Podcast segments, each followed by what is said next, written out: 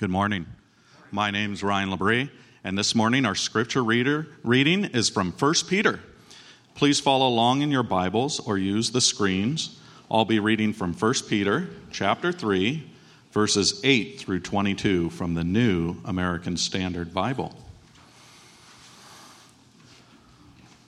1 Peter 3 8. To sum up, all of you be harmonious, sympathetic, brotherly, kind hearted, and humble in spirit, not returning evil for evil or insult for insult, but giving a blessing instead. For you were called for the very purpose that you might inherit a blessing. For the one who desires life to love and see good days must keep his tongue from evil and his lip from speaking deceit. He must turn away from evil and do good. He must seek peace and pursue it. For the eyes of the Lord are towards the righteous, and his ear attends to their prayer. But the face of the Lord is against those who do evil. Who is there to harm you if you prove zealous for what is good? But even if you should suffer for the sake of righteousness, you are blessed. And do not fear their intimidation, and do not be troubled, but sanctify Christ as Lord in your hearts, always being ready to make a defense to everyone who asks you to give an account for the hope that is in you, yet with gentleness and reverence, and keep a good conscience, so that in the thing in which you are slandered, those who revile your good behavior in Christ will be put to shame. For it is better, if God should will it so, that you suffer for doing what is right rather than doing what is wrong. For Christ also died for sins once and for all, for the just and for the unjust, so that he might bring up bring us to God, having been put to death in the flesh, but made alive in the spirit, in which also, he went and made proclamation to the spirits now in prison, who once were disobedient when the patience of God kept waiting in the days of Noah during the construction of the ark, in which a few, that is, eight persons, were brought safely through the water. Correspondingly to that, baptism now saves you, not the removal of dirt from the flesh, but an appeal to God for a good conscience through the resurrection of Jesus Christ who is at the right hand of God, having gone into heaven after angels and authorities and power had been subjected to him. This is the word of the Lord. Good morning. Glad to be here with you today. I'm Julie Steel, and I'm one of the pastors here at Evergreen. And it's been really fun getting into this uh, scripture this week Thank you, Ryan, for reading that. He said to me, A good thing you didn't send that to me before you asked me, because it was pretty long passage. But I assured him there were no weird names to pronounce and things like that, so that makes it a little easier.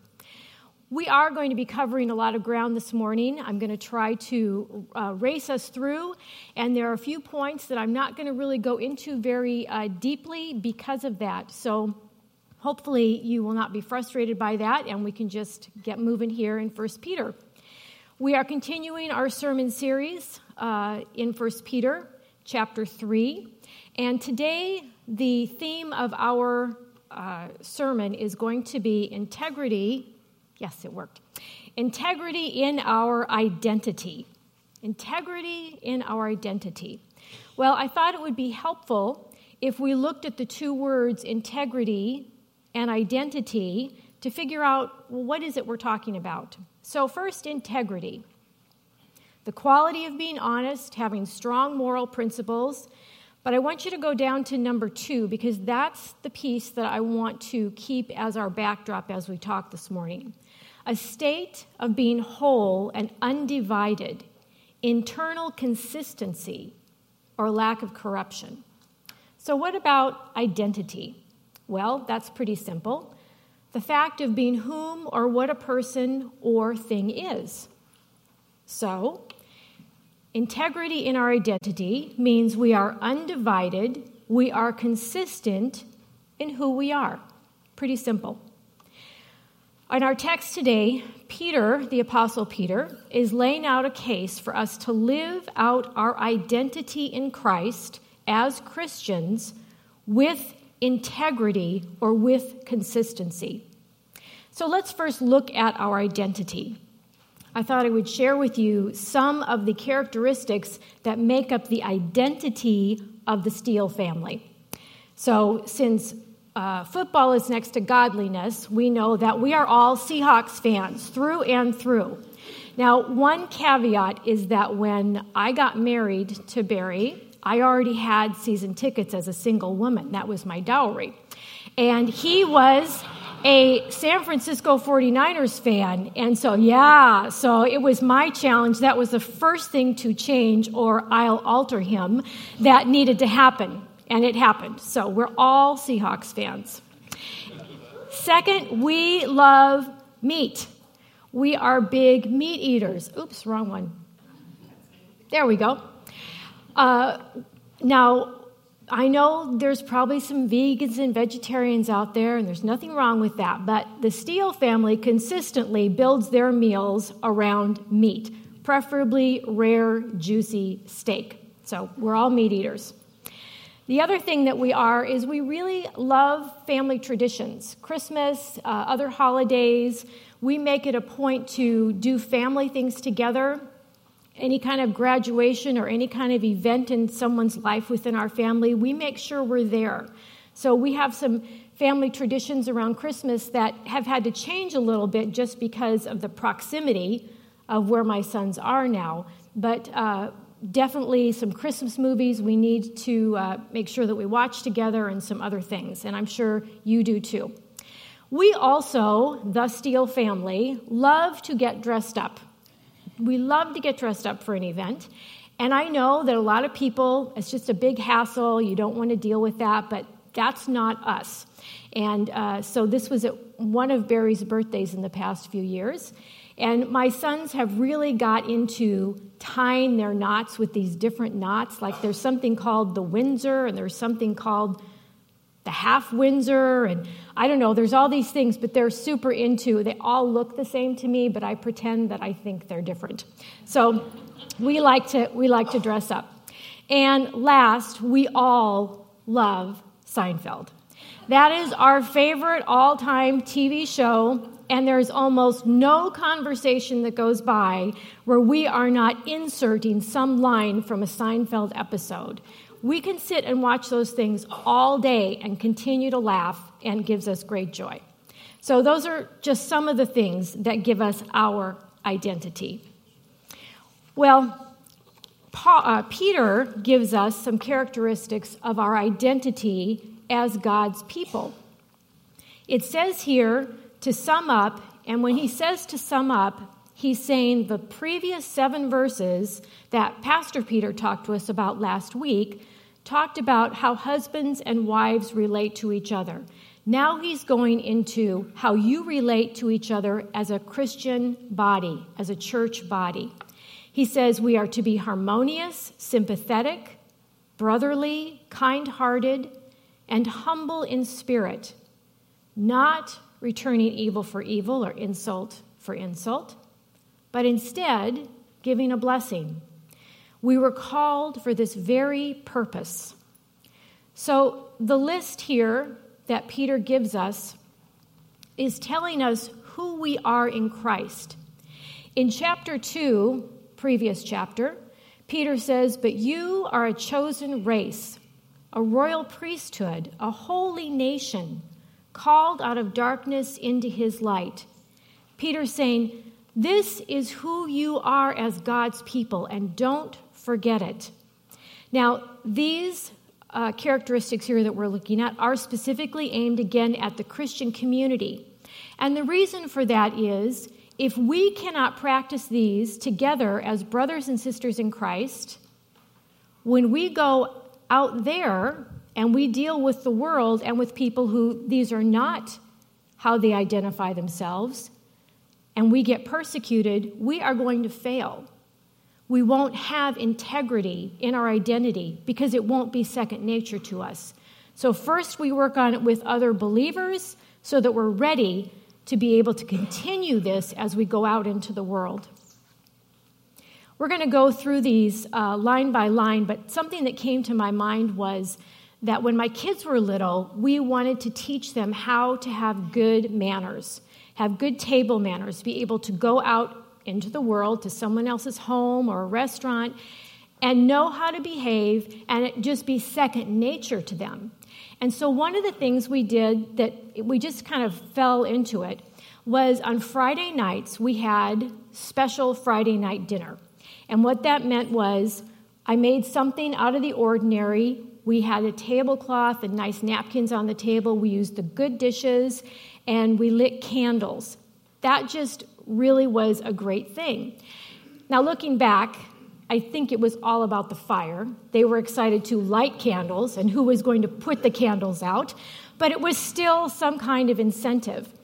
And they looked forward to that. And how that worked was when we did go out, I would get comments from people on how well behaved our kids were at the table and how they knew how to not go, ew, I don't like that.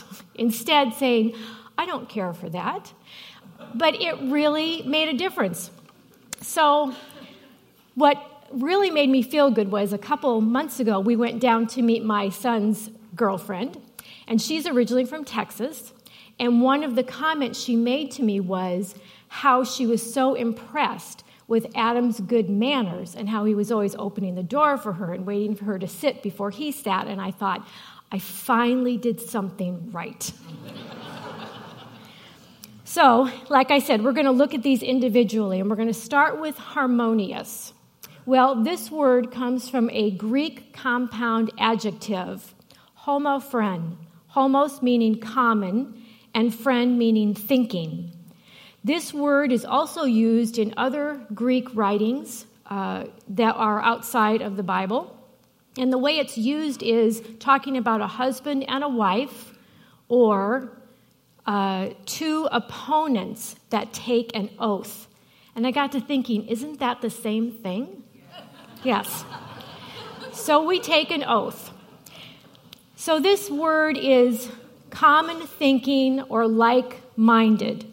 It means that we don't agree on everything, certainly not. And I would guess in this room right here, we don't agree on a lot of things and we don't even agree on what this service should look like.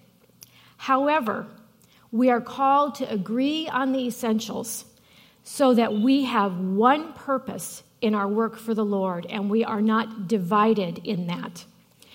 Next Sunday at our annual meeting, we will have a great opportunity to practice being harmonious, having different opinions and different ideas but being respectful and honoring each other. Sympathetic. Well, this word simply means to be willing to feel what another person feels. Now, Paul put it this way He said, Carry each other's burdens, and in this way you will fulfill the law of Christ. I tend to take on other people's burdens.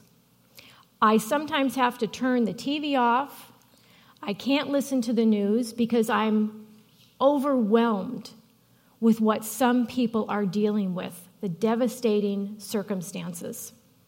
And I had a friend come to me a few months ago and ask for prayer, and she was sharing with me a devastating situation in her own life. And as she was talking to me, my heart was sinking, and I could hardly hold it together. And after I got done praying for her, she looked at me square in the eye and she said, Now you know you have to leave this behind you now. She knew I could not continue to carry her burden. I can continue to pray for her, but I can't let it bring me down. And it haunted me for weeks. So being sympathetic is a great thing, but we need to know how to turn that off too in a healthy way. Brotherly or sisterly? Well, Peter calls us to have the same affection for each other as we do for our biological family. I don't know about you, but I have some really annoying, bizarre people in my family. And they think the same thing about me. Well, some of us are pretty weird, right? Let's face it. I'm sure that what Peter wants us to do here is we love each other no matter what. We have the same love and connection and loyalty and responsibility for those in our spiritual family as our biological family. Kind hearted. This word means compassionate or to have a tender heart for someone. There are some people that are difficult to be kind hearted to, and I know I many times say unkind things to people. But you see, because this is part of our Christian identity, we don't have a choice in the matter whether we feel like it or not. We are to be kind hearted. Humble. Humble in spirit. You know, so much pettiness and complaining in the church can be attributed to our pride, our not being humble. But Peter, who had a tremendous problem with pride, if you remember, calls us to be humble toward each other. The idea here is to place other people above yourself. When we insist on having our own way or that our opinion is the right way, we are full of pride. There's no room for humbleness in there. I heard someone say once that Jesus commanded us to love God and love others he didn't have to tell us to love ourselves. You see, Jesus is the ultimate example of humbleness. He, being God, being perfect, being holy and sinless, he came to serve and not be served.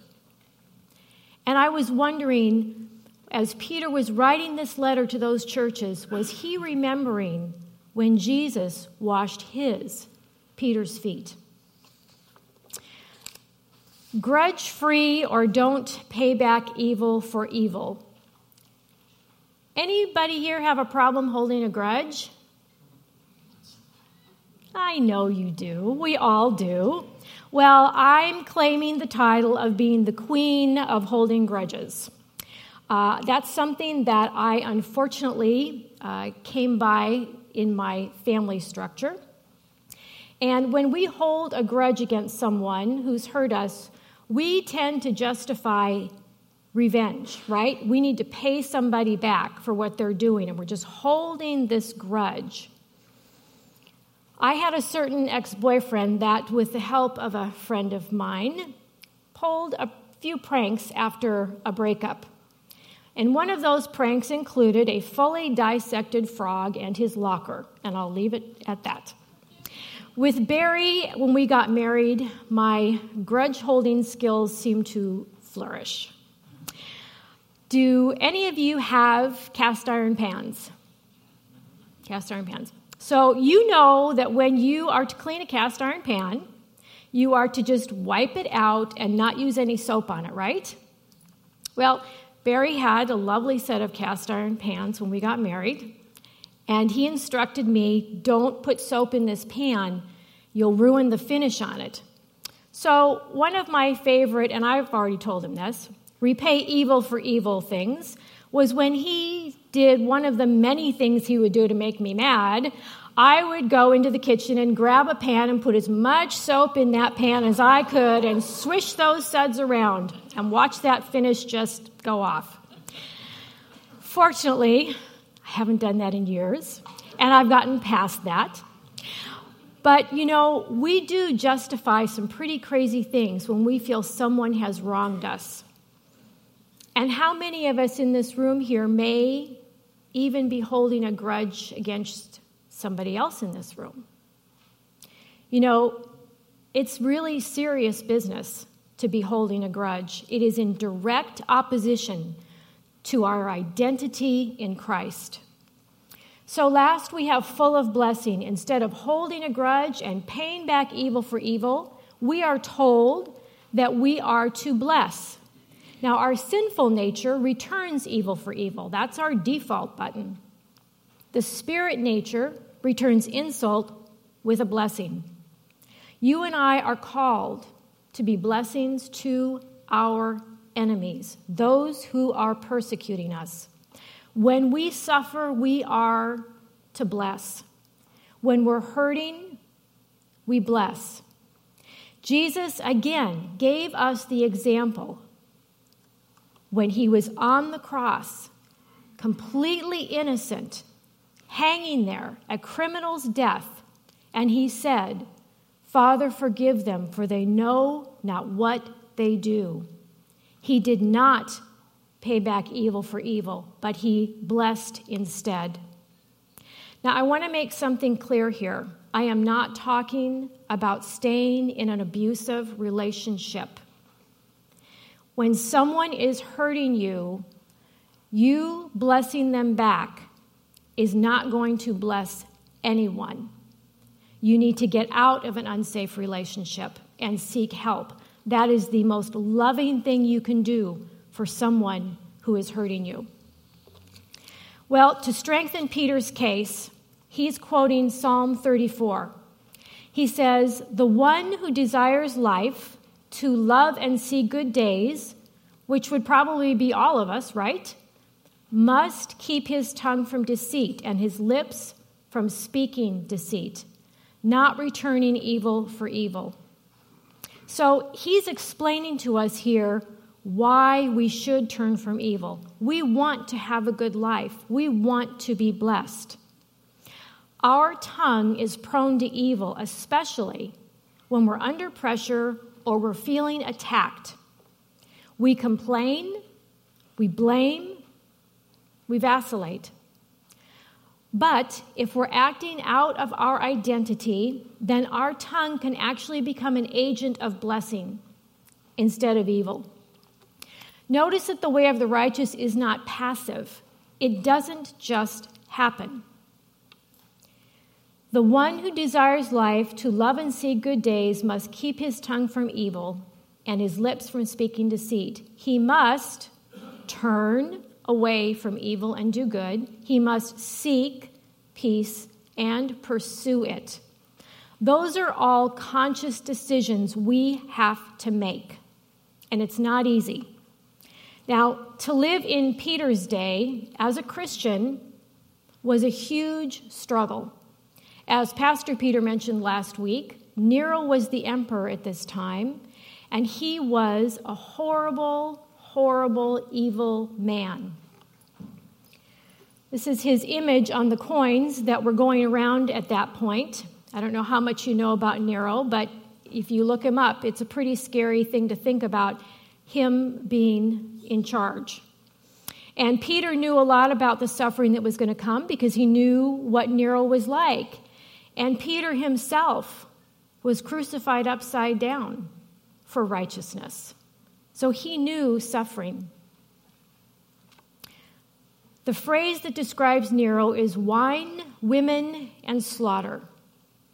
And so being a Christian at that, at that time was a life or death business. It wasn't a matter of getting your feelings hurt or not having your rights be heard, it was life or death.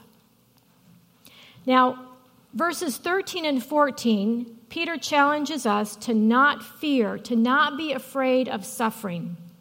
And in verses 15 and 16 gives us instructions on how we are to answer those who persecute us because we are going to be persecuted. And how do we continue our identity when we're being persecuted? First, he says, focus on Jesus, not your fears.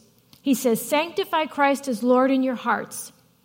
You see, if Jesus is Lord in your heart, which means he's completely consumed your whole being, then whatever you have to fear becomes very diminished, becomes just a kind of a, a non threatening thing. Jesus is greater than any persecution or problem we'll ever face. So, what's the worst that can happen? What's the worst suffering we can have? Death? All right, we go to heaven and have our eternal life with our Savior. So we don't have anything to fear. Second, we are to be ready to give an answer. Now, I think a lot of us are really scared to witness to our friends, let alone people who are persecuting us. Peter says, Be ready to give an answer. But an answer for what? What's the question? The question is what is the hope that you have? How do you have that hope? Well, I have a question for you. Do others, especially those who are not Christians, do they see you as a person of hope?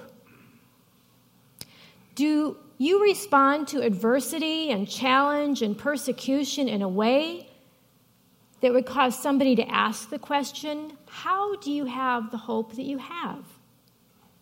Or do they see you panicking and reacting in the same way that someone whose identity is not in Christ is acting? You know, I think many times, me, you, we don't look any different than those who are without hope. Hope should be something that people see in us all the time. Thirdly, our reply needs to be with gentleness and reverence. We love to be right, right? When someone asks us the question, How do you have the hope that you have? and we say, Well, I'm a Christian and you're not, and you're going to hell.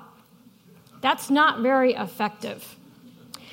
If we tell somebody about our own relationship with Jesus and what that looks like and how that gives us hope, that is much more convincing and opens up the conversation. So we need to be gentle and respectful. And last, we are to keep a clear conscience. When we're under pressure, we are tempted to justify any action or say any words that we wish we could take back. The ends justify the means. This person did this to me, so I had to do this back to them. I needed to respond that way. Our identity as God's people doesn't give us that option. Our natural response is to retaliate. We must have integrity. We must act out of our identity even in the face of evil, as Peter was telling these Christians to do. If we don't, we become evil ourselves. We become just like them. I want to share with you, actually, I don't want to share with you, but God really put this on my heart. I'm going to share with you how I did this all wrong. I did not have integrity or consistency in my identity in Christ with my mother in law. This is Sylvia Steel, and she passed away about 10 years ago. And we had a less than wonderful relationship. I was really excited to get a mother in law. Barry was an only child, and Barry's father had passed away, and I thought, this is going to be so great for me to have this relationship with this mother in law. She lived in California, and she came up here to meet me. We got engaged, and I just had this, this idea of what this was going to be like. And when I first met her, she was very cordial, but kind of a prickly person. And our conversations felt strained, and I just couldn't figure out what I was doing wrong. As time went on, I really sensed that there was some kind of power struggle going on. And Barry assured me that she hadn't liked any of his millions of girlfriends prior, so I tried to keep this in mind. This was just her. She was a really, really critical person. And she used phrases like, well, they should have done that. I would have done it this way. Always putting other people down. And after a few years, she began openly criticizing me. Not outright, but those backhanded kinds of things where you go, whoa, what just happened? Uh, she'd say, oh, you do it that way? Or I would never. So she criticized what I cooked for my family, how I wore my hair. She criticized my homeschooling, thought I was ruining my children, uh, thought I was forcing religion on them. She was not, did not come from a believing home and that I should do what, she, what her parents did, which was raise you to be nothing so that you could decide when you grow up. Well, none of the family believed in God. And there were many things that she did that really hurt me deeply. But one time, this is a really good one, she was showing me some pictures from a birthday party that she'd taken of our family when the kids were little, and I was probably about 30 years old then. And she pulled one out in particularly, and she said, she, she said, um, Don't worry, I didn't show this one to my friends. And I said, Well, why is that? And I had a sleeveless dress on. She goes, Look at your arms. I went, Oh, I thought they were pretty good. so that's the kind of stuff I got all the time. So at that point, unfortunately, my attitude really changed. I stopped hoping for that relationship. I did not like this woman. We were not going to be friends. She was an unhappy, bitter, insecure woman. And unfortunately, I did not focus on that. I let my identity in Christ slip as I became resentful and holding grudges. I was not kind hearted. I was not compassionate. I did all the right things as a daughter in law. I took care of her, all kinds of things. I mean, I was always, but in my heart, I resented it. And she knew it. I knew it was wrong, but I honestly didn't care anymore. And frankly, this is horrible. I didn't care if she went to heaven. I didn't want to be around her. She just kept hurting me. Well, at one point, she fell and broke her hip. She had lived alone, and she had to go into an assisted living facility. And so we had to sell her house and do all of this stuff. And as I was doing all this stuff for her, she was just angrier and angrier at me. And I remember one day looking at her saying, You know what? I'm all you've got. She had no one else to take care of her. And she just sort of, you know, shut down. It was a horrible thing for me to say. When I heard the social worker tell her that she was going to have to live in an assisted living place, I thought, that's your problem. I had no compassion for her. I thought, you know, you've hurt me all these years. I thought she deserved it. It was really horrible, and I am ashamed to tell you that I thought those things. I became her. I had the same bitterness that she did. My identity in Christ was not consistent. Now, I could have decided to turn from my evil thoughts. I could have decided to have a better attitude, seek and pursue peace with her, but I didn't. And when she died and she was laying in the hospital bed unconscious for several days, I remember praying and praying, Lord, have mercy on her. I was so ashamed of the opportunity I let go by for this woman to ask me what was the hope that I had. And so I prayed that he would have mercy on her and he would not hold my sin against her. And I, with all my heart, hope that she is in heaven. I cannot change that. I do not have a clear conscience, and it haunts me all the time. I blew the opportunity to have integrity in my identity.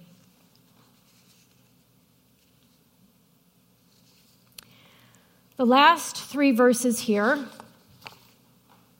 are a little bit confusing.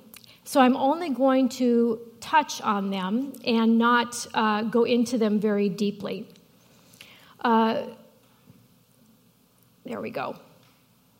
So, these last few verses have been debated by theologians for centuries, and I did a lot of studying, but I decided instead of spending a lot of time on this, that it might actually detract from the message. I'm just going to say this about them. Uh, verse 22 explains that now Christ, having suffered, is Lord of all things and with all in submission to him.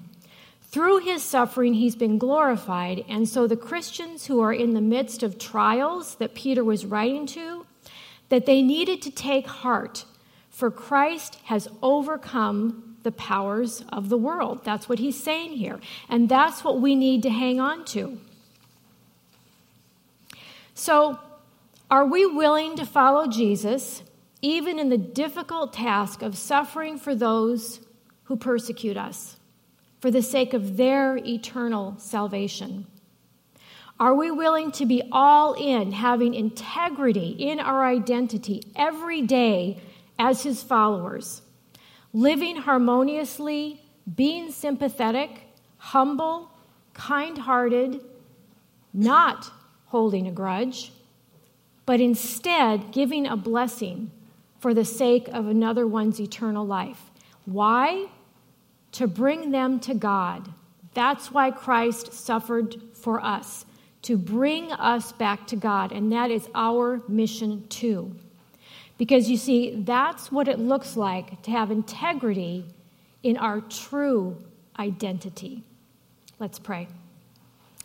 Heavenly Father, God, we thank you for the identity that we have in you, and we thank you that with your power, we can live this out in a consistent way and have integrity.